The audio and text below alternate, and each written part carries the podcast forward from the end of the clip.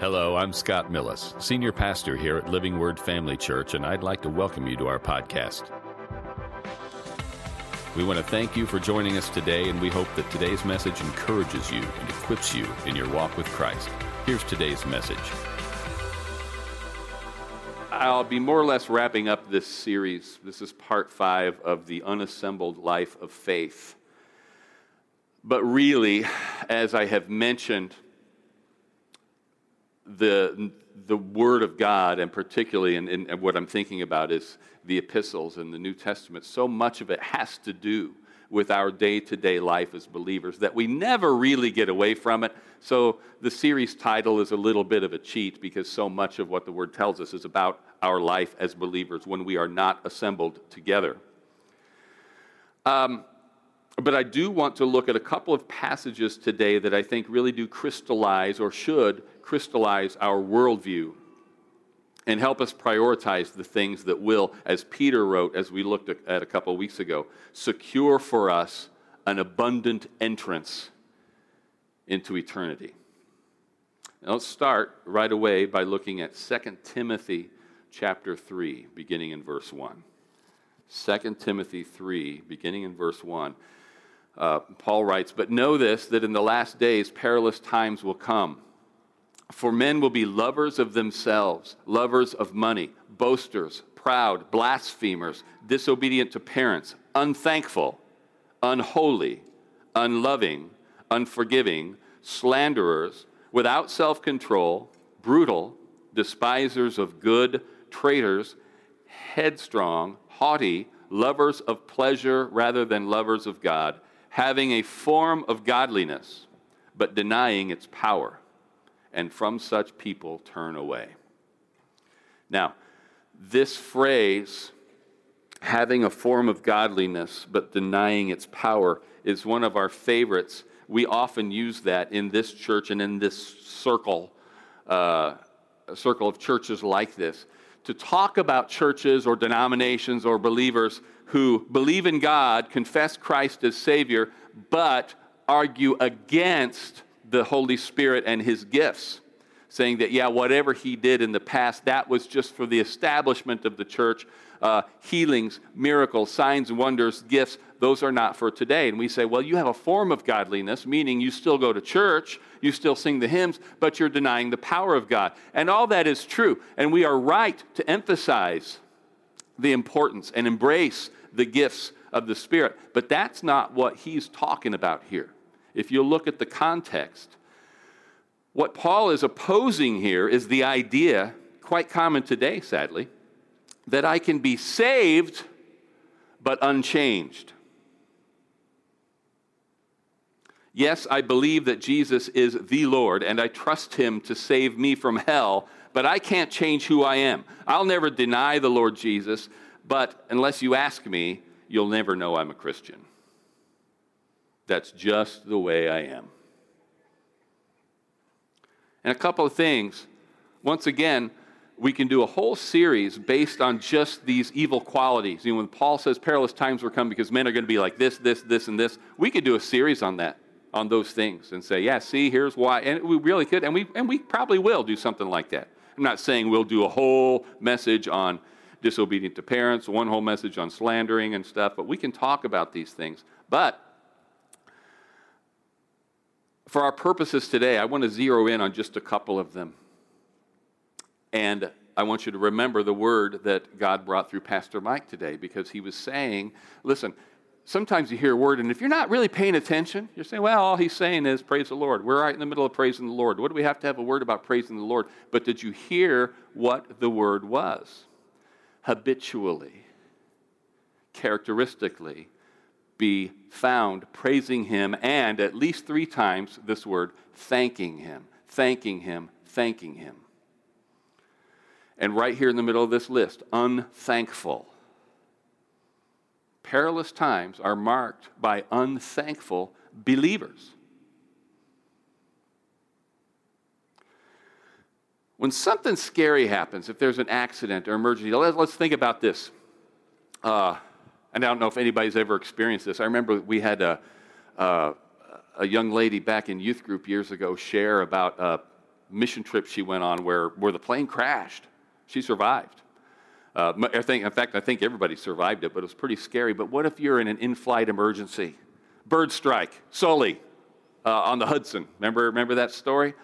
Uh, he safely lands this plane, but it was scary. The engines were out. He had to find a place to safely land this airliner full of people, and he does, and everybody is rescued. And then you can look back when the, when the, when the immediate danger is over and say, Thank God, supernatural intervention. You know, there were people on that plane praying. There might have been a handful of people who saw it happening who were praying for them.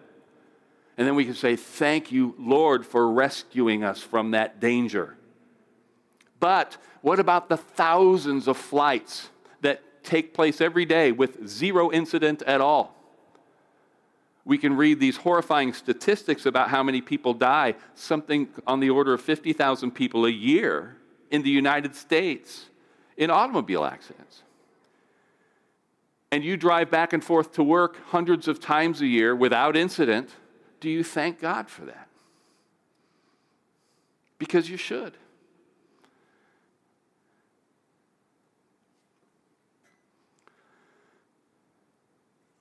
Thank God for those normal days when nothing, big air quotes there, when nothing happens. Can we, should we be actively thankful for those? I think absolutely we can and should. I've spoken often uh, as most of you know, of my, of my daily healing confession, the things I speak over myself. It's near and dear to my heart, and how important it is to say these things daily. But we should likewise be thanking Him for protection, for provision, for all the things that go into a normal day. Because we have to remember uh, our trust is not in the things of this world, and right in the middle of all this, even in the good times when things are manifestly good, we've got an enemy who is actively trying to steal from us, to kill us, and to destroy us. So I contend that on those days when nothing bad happens, uh, something is still happening. There's still a spiritual battle going on. And we have angels on our side, right? So we should actively pray and thank Him for daily protection, preservation, and provision. When, I, when we talk, and we mentioned this uh, uh, just a week or two ago, when, when we read to pray without ceasing, uh, and we know we got to sleep, we got to eat, we got to talk about other stuff. When it says pray without ceasing, don't stop praying. Don't get out of the habit. Don't give up on praying. Never let your lifestyle be, let prayer be absent from your lifestyle. And if you're in the habit of praying, you have to remember that a crucial component of our prayers is thanksgiving. You know, every week, our email update includes reminders to pray for certain individuals in our church who have been fighting long term battles. I don't want a show of hands. I just want you to answer this to yourself. Do you pray for them when you read that email? And let's just say, let's commit right now to doing that. When you get that email, when you read it, you pray for those that we've asked you to pray for. Let's do that every week in our small groups. How long do we do that? Until when? Until we see the manifestation of what we've been praying for, or until Jesus comes back. We know what His will is. We continue to pray His will, and we continue to expect to see those prayers answered. It might seem like a long time. But when we see those individuals walking in the wholeness and healing God provided for them through the finished work of the cross, it won't look like a long time on the other side of it. We'll all rejoice when we see those things, won't we? Yeah. And do unto others as you would have them do unto you. If you were fighting this battle, this long battle, wouldn't you love to know that people are committed to fighting this battle with you, no matter how long this battle takes? Yeah, I was praying for you for three years there, brother, but I got tired. Good luck. You don't want to hear that. And whether you hear it or not, we want people to know we are still praying for them and with them.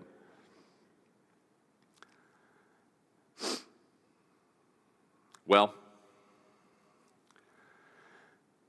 he mentions unthankful. We talked about that. He also, he also mentions unholy. And this goes hand in hand with denying the power of godliness, having a form of godliness and denying its power. Remember, this whole enterprise rests on the proposition that Christ did not come to simply model a behavior for us to emulate. His finished work means that we can be made new. There is part of the definition of holiness is otherness. I heard uh, Chip Ingram say this week on, on the program. He is not, God is not a bigger, better version of us. He is something else. And He's made us to be something else. Let's move on here because I got a lot of stuff to cover. That doesn't mean it's a long sermon, but there's a lot of stuff to cover. 2 Timothy chapter 4, beginning in verse 1. Now, Paul is writing to his protege, who has taken on a lot of the oversight of the churches that Paul has planted. And he's writing here in chapter 4, verse 1 I charge you, therefore, uh, before God and the Lord Jesus Christ, who will judge the living and the dead at his appearing in his kingdom, preach the word. Be ready in season and out of season. Convince, rebuke, exhort with all long suffering and teaching. For the time will come when they will not endure sound doctrine, but according to their own desires, because they have itching ears, they will heap up for them for themselves teachers, and they will turn their ears away from the truth and be turned aside to fables. But you be watchful in all things, endure afflictions, do the work of an evangelist, fulfill your ministry. For I am already being poured out as a drink offering, and the time of my departure is at hand. I have fought the good fight. I have finished the race. I have kept the faith. Finally, there is laid up for me the crown of righteousness, which the Lord, the righteous judge, will give to me on that day, and not only and not to me only, but also to all who have loved his appearing. This moving passage is why 2 Timothy is often referred to as Paul's swan song his valedictory, his last word, his passing the baton, as it were, to Timothy. Now, this passage is easier to preach to a room full of Bible school students or those who are embarking or training for occupational ministry. But what have we nailed down, or I hope we have nailed down, over the last year or so? Every believer is a minister. Right? There are people that you have influence over that I can't touch, that I can't begin to reach. The job of the pastor, the teacher, etc., is to be used by God to equip you for the work of the ministry. But the thrust of this passage, explicitly stated twice, is the second coming of Christ. We will stand before him to be judged for our work as his ministers. I'm not going to spend a lot of time on this rich passage today. I just want to point out a couple of obvious things. As we commit ourselves to His kingdom and the preaching of His word, it'll often seem like an uphill battle. This is what He's saying. This is not going to get easier, Timothy, but you have to continue preaching the word in season and out of season. We will encounter a world that is less and less receptive to our message, but don't give up because the seed is still good seed and there is still good soil. Look, ask people who studied geology, the geology of, of the earth from age to age, and they'll tell you that at different places that are deserts today weren't always deserts.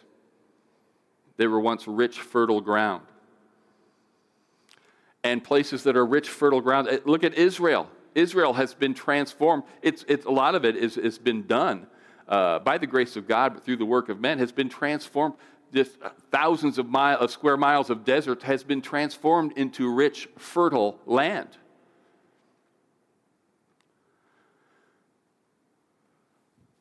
And while it might look like America is becoming a dry place, where the water of the word is in short supply. It's not really in short supply, it's just not being absorbed by the ground, spiritually speaking. Because we're seeing what we're seeing manifest these, these qualities that, that Paul warned Timothy about lovers of money, lovers of pleasure, lovers of self. While, while we see this sadly happening in America, uh, Iran, of all places, is experiencing unprecedented growth in terms of people coming to Christ. That's the hottest spot right now for growth in the kingdom of God. And we still see millions coming to Christ almost, almost exclusively through full gospel ministries and missions uh, in South America, uh, certainly still in China. There was always good ground, there was good soil. Once, what was once stony ground is now fertile. But what's the sower's job? To go and hunt just for the good soil? To sow the word. The sower sows the word. And many of those seeds will fall on places where they won't take root, or they're choked out, or they're snatched up by the birds. But there is still soil out there. There are still humble, hungry, and candid people who really are searching for the truth. And if we continue to sow the word, they will receive that seed readily. They'll respond to it. Even here. What I said about America doesn't mean it's completely dried up. There's still fertile soil in your sphere of influence. Don't stop doing the work of an evangelist. If you stay committed, stay engaged, you will be among those people who love his appearing. This is a great time of year to talk about that. We can celebrate his first appearance as we prepare to welcome him back. But that's what I mean. Be found doing that work when he comes back, because there's a big difference between these two things. They're both legitimate, they're just a big difference. One says, I'm so thankful that when I die, I'm not going to hell. And the other is, I can't wait until he comes back. There's one thing to be prepared in the sense that I've got eternity covered uh, I got saved. And it's another to say, I love him so much, I can't wait to see him. Will you love his appearing? You won't. If you are pers- if your pursuits, I'm not saying you have to deny God. I'm just saying if your pursuits are self-centered, then when he shows up, it's going to be, wasn't quite ready for that. But if we are found with our hand on the plow, doing the things he's called us to do, we are going to be so, it's like getting caught doing something good. So much more to say about that, but I want to get into this in 1 Peter. You can uh, open your Bibles or look as we read 1 Peter chapter 2, beginning in verse 9. This is a very familiar passage, but let's listen to it and read it closely. But you are a chosen generation, a royal priesthood, a holy nation, his own special people that you may proclaim the praises of him who called you out of darkness into his marvelous light, who once were not a people, but are now the people of God, who had not obtained mercy, but now have obtained mercy. Now, again, look at the emphasis on how we are not, we've not just accepted salvation, but we have taken on a new identity. This is not just something you believe. This is not just something you receive. This is something you have become. What have we become? The, his special people, God's own special people. And how do his own special people act? How do we behave? What do we do? We proclaim his praises. It says that's what he saved us for. And we see ourselves as sojourners and pilgrims. We don't really belong here. We are citizens of a higher kingdom, here on assignment.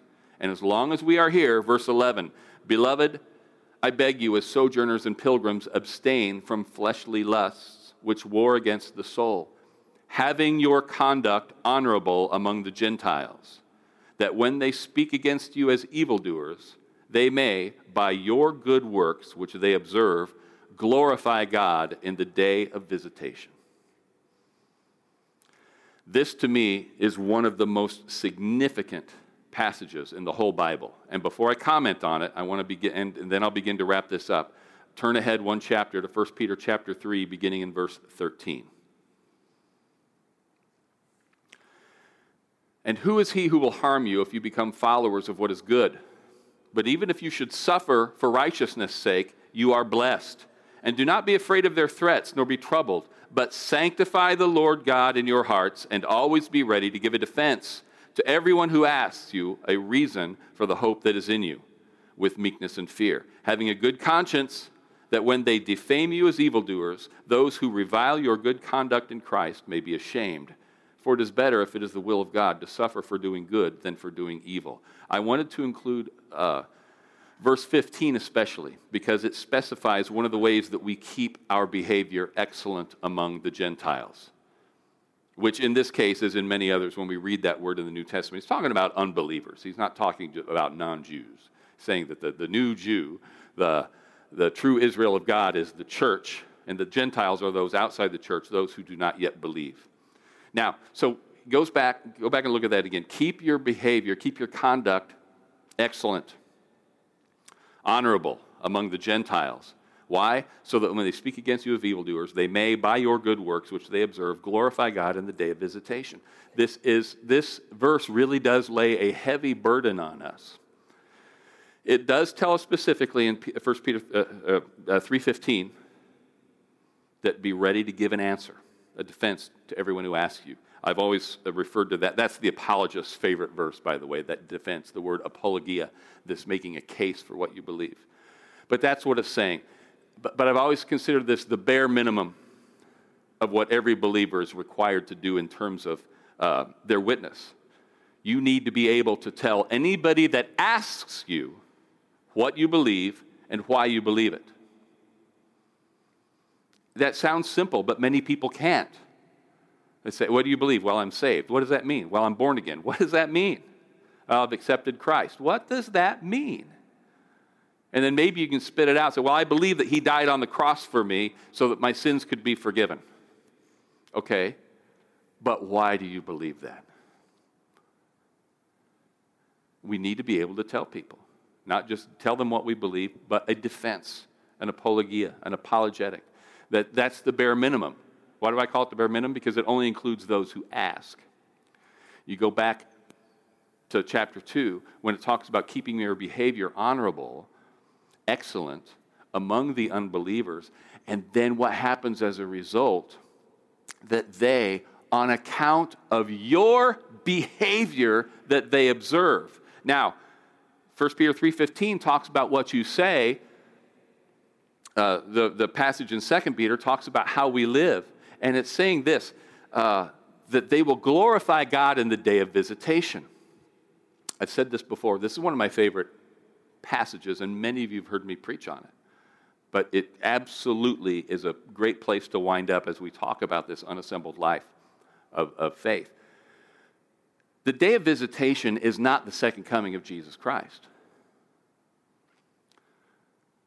Because if they haven't come to Christ on the day, uh, uh, uh, by the time of his return, uh, there's nothing about the unsaved, uh, remaining unsaved, that's, that's necessarily going to glorify Christ.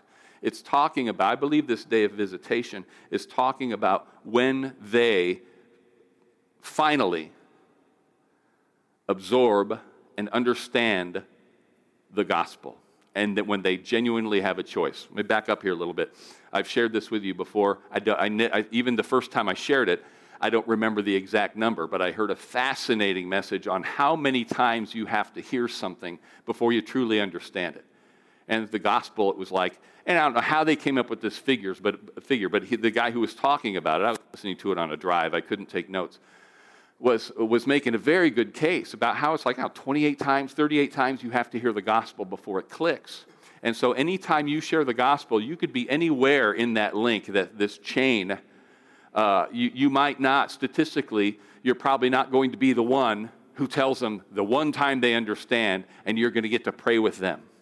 But you might be that link in a chain that has been laid by, by 37 people before you, or 27. Well, never mind the number. The point is, at no time when you share the gospel is that wasted, no matter how they respond in that moment. They are going to hear the gospel. And at some point, it's going to sink in, and they're going to say, Oh, this is not really a matter at this point of whether I logically believe it. I now see the truth. The question is, am I going to follow it? Am I going to embrace this? Am I going to decide for Christ or against him? And according to this passage, what is going to influence them to either reject or embrace that truth is how they have seen you live.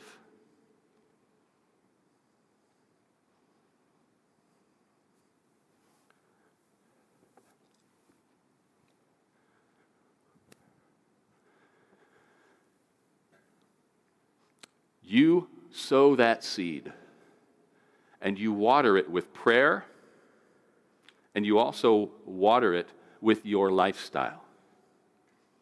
You remember what Pastor Bob said about our prayers outliving us? That we can pray for people to come to the light, for workers to, to cross their paths, and those prayers live on. If, if we pass before we see this person come to Christ, those prayers have still been prayed, and God is still bringing people across their paths. Uh, I've shared this at least twice from the pulpit, uh, and uh, you know, John Williford just loves this story about Dwight Moody, how he carried a list of 100 unsaved people around with him that he prayed for regularly. He prayed for their salvation. And by the time he died, 96 of them had come to Christ, and the last four received Christ at his funeral. Now, this was over the course of decades that he prayed for these people. But you don't stop praying. Pray without ceasing. He never gave up on any of them. I'm going to tell you a couple of stories, and then I'll close. Three stories, actually. I have told you, it's been a long time since I shared my full testimony. Might be worth doing again someday. It's not as quite as interesting as, as dad's, uh, partly because I was only 12 when I got saved. Didn't have as, as much history. But I'll tell you this uh, I was, at the time of my salvation, and uh, sadly, for many years after that, a Christian who could be described as having uh, a lot of zeal with little knowledge. I had an eagerness to share the gospel but very, very little command of Scripture and how they fit together. That eagerness was, had nothing to do with legalism, though. It was born out of my own relief of knowing that I no longer had to worry about going to hell. That, at that age, after years of worrying about what happened to me when I died, as I'm still a kid, you understand. But I was a kid who believed in the Bible, I believed in, the, in heaven and hell, and I knew that no matter what happened, I was either going to go to heaven or hell and it tortured me not knowing. And when my mom finally broke through that, she was number 38, I guess, uh, who made me understand that it was that prayer that I had been encouraged to pray a number of times, that that was the link, that when I did that and prayed that from the heart and received Jesus Christ as my Lord and Savior, that was a done deal. And because it was so important to me, it was hard for me to imagine that it wasn't important to everybody else. But even if it wasn't important to them, my friends I'm talking about, it was still important to me. Because the next worst thing than having to worry about me going to hell was having to worry about my friends going to hell. And I was so passionate about that that I couldn't live with myself if I didn't share Christ with my friends. Now, again, I didn't do it very skillfully. And I had no idea about discipleship. I just wanted them to pray the prayer that I prayed so I didn't have to worry about them going to hell. So, right off the bat, I'm alienating some of my friends two best friends who were brothers here in, in St. Joe. I shared with them, and, and they brought it up over the dinner table in front of me. Hey, Scott says we need to do this. Do we really need to do this? And right there, uh, their mom says, No, that's what confirmation was for. well, that's really not what confirmation is for. I was confirmed too. And we went round and round. Well, a best friend of mine, my best friend in childhood, uh, about that time moved away for to, not not out of state, but out of town, so we didn't see much of each other. Shortly thereafter, our family moves to Broken Arrow, so dad can go to Bible school. And I wrote this, this kid a long letter urging him to accept Christ.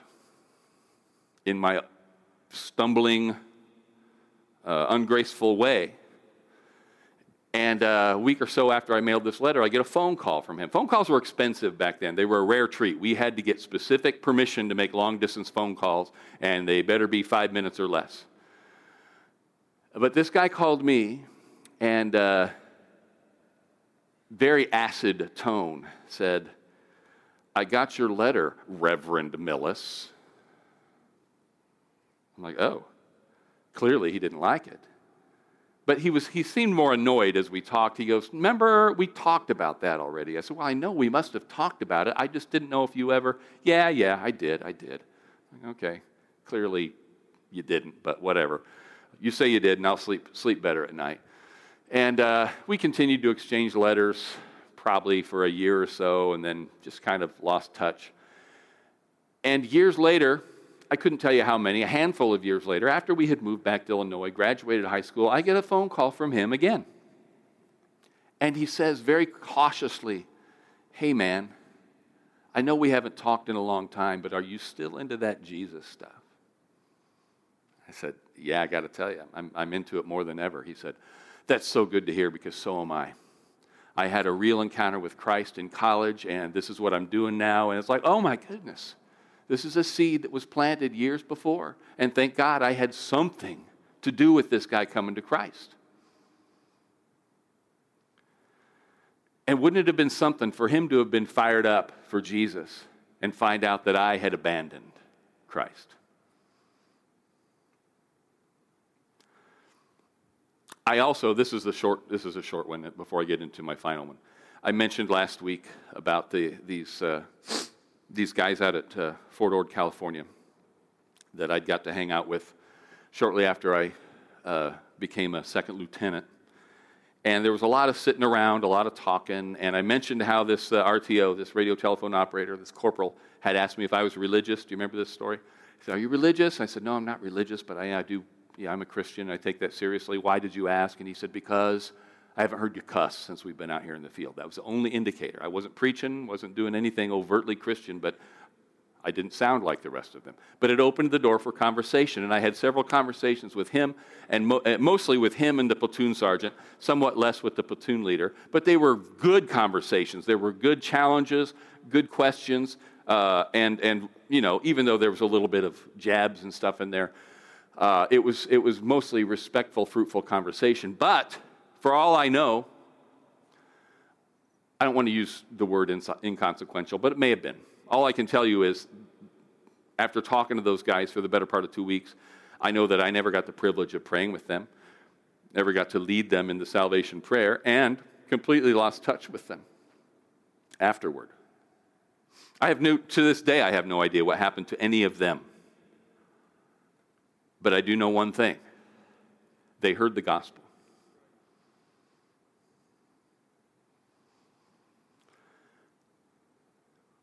This last one's a little tougher. I met a friend shortly after high school. He was still in high school, but this is while I was still working at good old St. Joe IGA,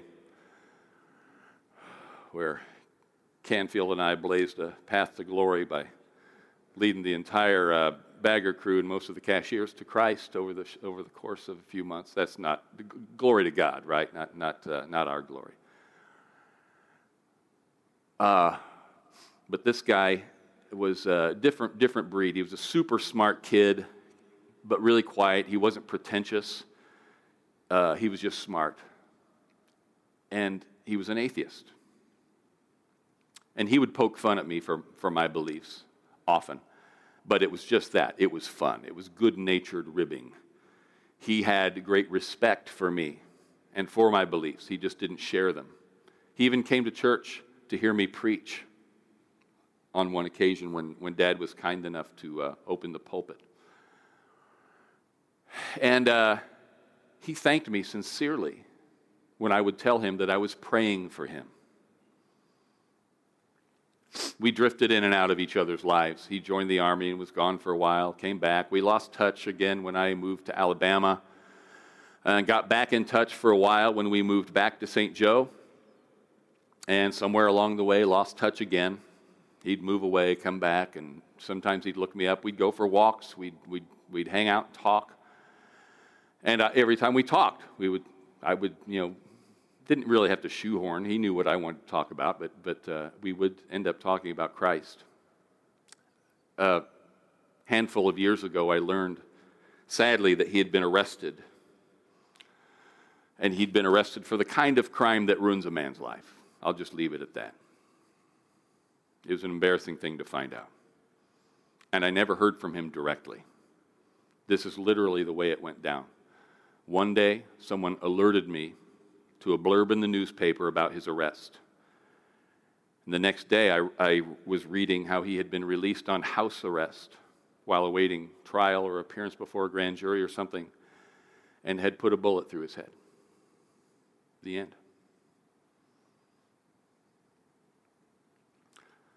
And I'll be honest with you, the news of my friend's suicide hit me harder in some ways than the death of my own father years later.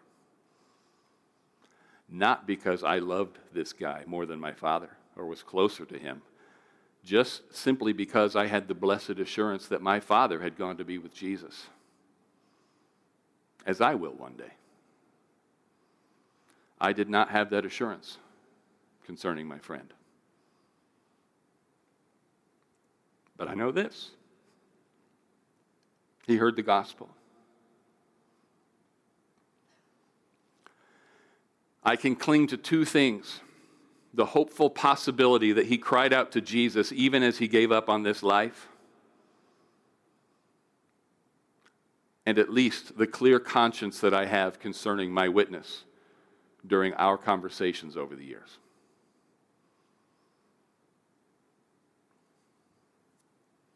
That small comfort, and it's awfully crass to think it, but if he's in hell, it's not my fault.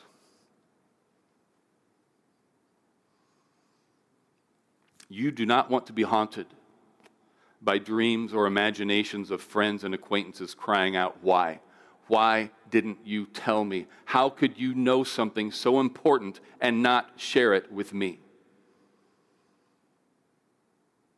And I'm sorry if this sounds like a downer. Sorry if it feels like we're ending this message on a downer. That's really not my intention. But this is serious business.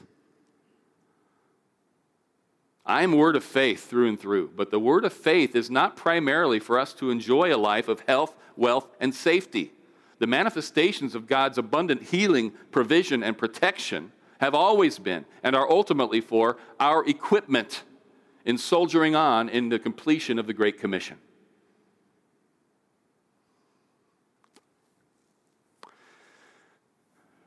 Praise and worship team, you can be making your way up here as we move toward the celebration of Christmas, we will, over the next few weeks, be looking, as we almost always do,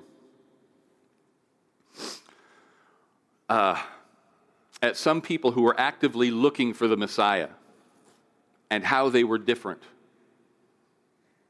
from their contemporaries. We should be likewise actively anticipating his return, and that anticipation should make a difference between us and those who are lost, blind, dying.